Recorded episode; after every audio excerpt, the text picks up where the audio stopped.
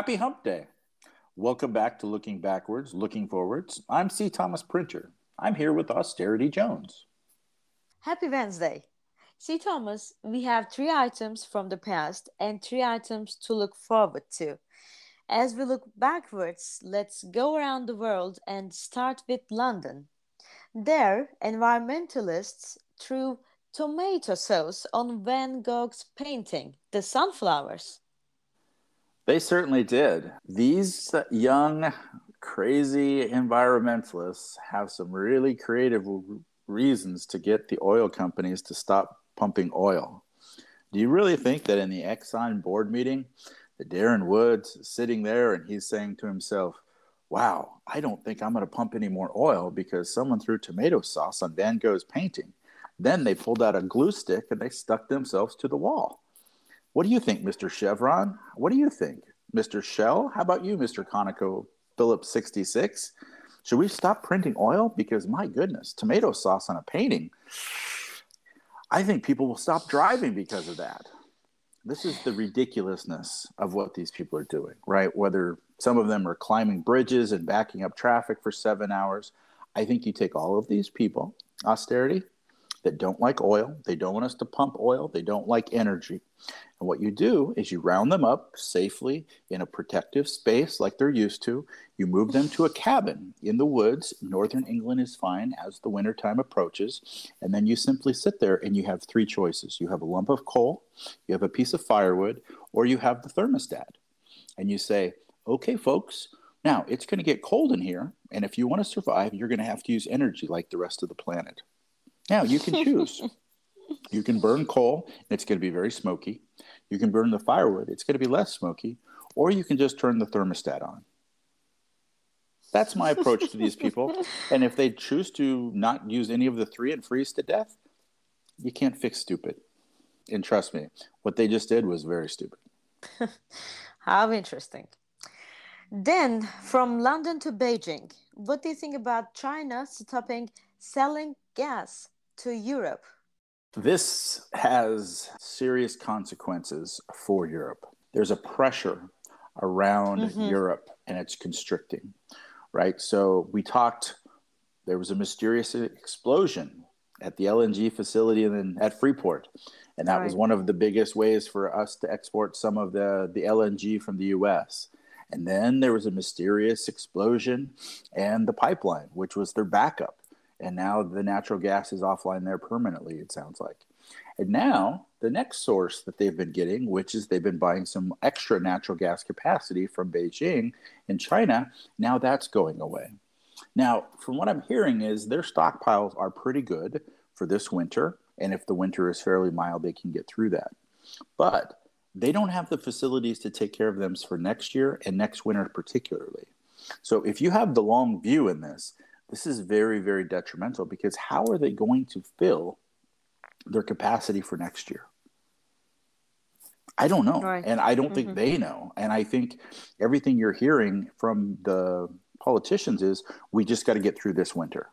Well, that's mm-hmm. a very short sighted approach to how to run a country, right? We're not talking about a budget here for a company where you have to make a quarter. We're talking about the proliferation here of a country moving forward and having a six month view of this is how we're going to have energy. You might as well put these people in the cabin with our, you know, little environmental protesters because they're going to be out of energy very soon.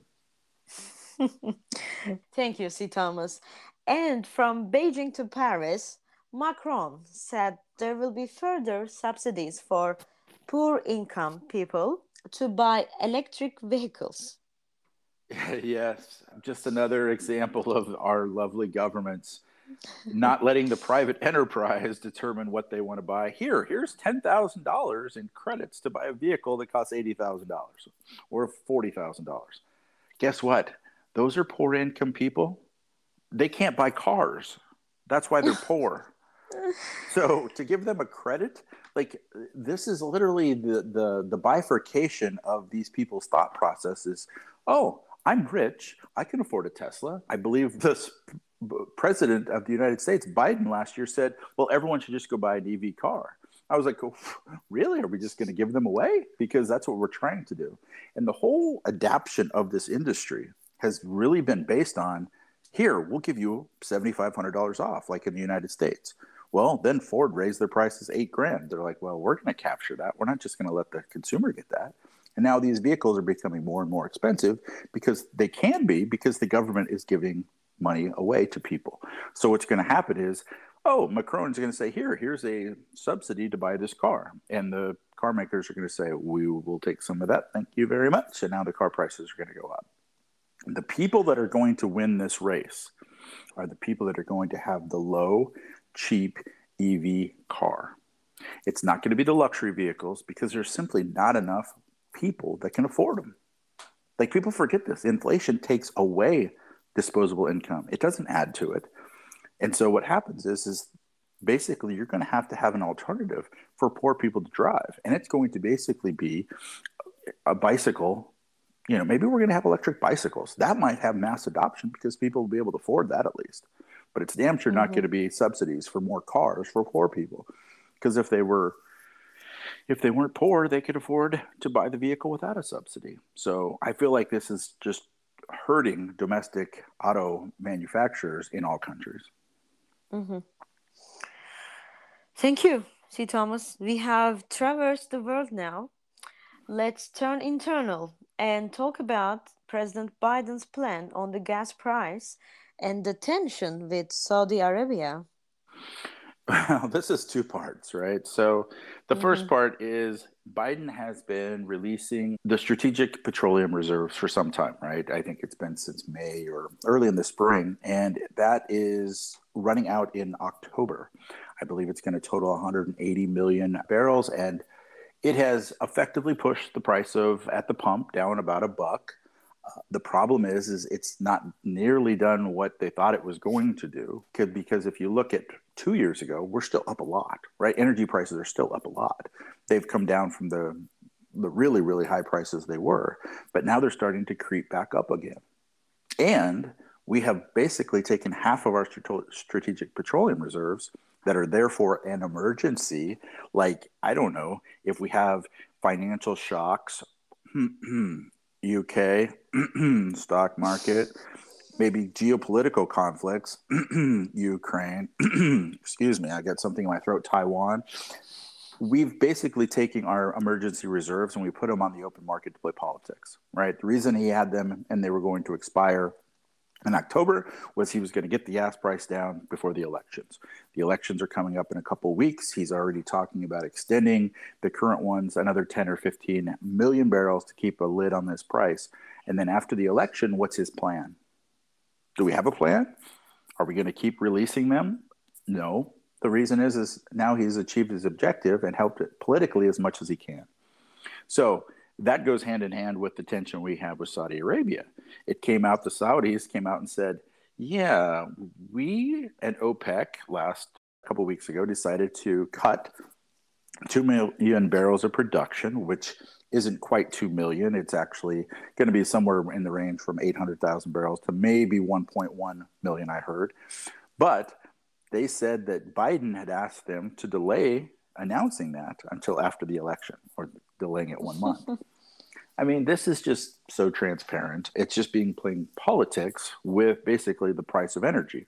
And as we saw from our fun little environmental protesters, I'm telling you what, energy is a real problem, right? Energy is something we all need. It affects everything we do, uh, whether it's go to work, what clothes we wear. You know, if you're wearing fleece, guess what? It's got petroleum in it.